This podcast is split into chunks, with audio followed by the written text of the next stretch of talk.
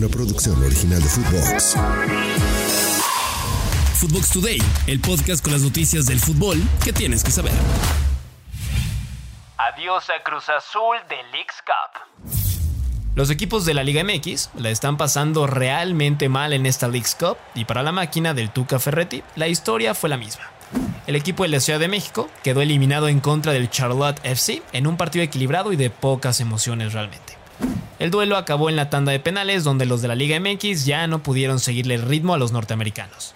En el papel, Charlotte parecía ligeramente más débil, pero en el duelo terminó clasificado a los octavos de final. Uriel Antuna falló su penal de una manera terrible y Rotondi también erró su disparo. Ahora, Cruz Azul volverá a México para ir alistando todo cuando vuelva a la Liga MX, donde están en último lugar y les urge salir del fondo. Aunque primero la directiva tendrá que checar si Ricardo el Tuca Ferretti se queda en el equipo. En las últimas semanas y con todos los malos resultados, se habló mucho de que podría ser despedido si quedaba fuera de la League's Cup en esta fase.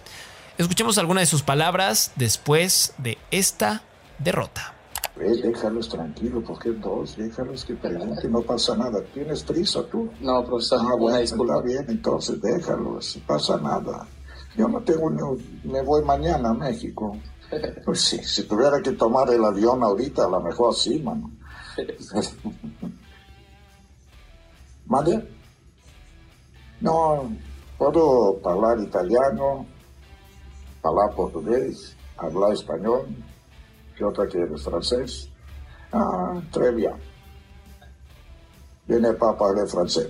Antes de seguir con las notas, vayan y denle seguir a Footbox Today, califíquenos con 5 estrellas y escríbanos qué les pareció este episodio.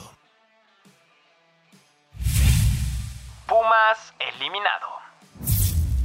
Otro de los cuatro grandes quedó fuera de la League's Cup y contra un equipo que parecía accesible de derrotar. El equipo de Pumas perdió ante Querétaro 1 por 0 con un gran gol de Ángel Sepúlveda. El primer tiempo fue casi dominio total por parte de los del Pedregal, pero no lo pudieron reflejar con goles en el marcador. Para la segunda parte, Mauro Gerg movió el esquema y los gallos se vieron mucho mejor.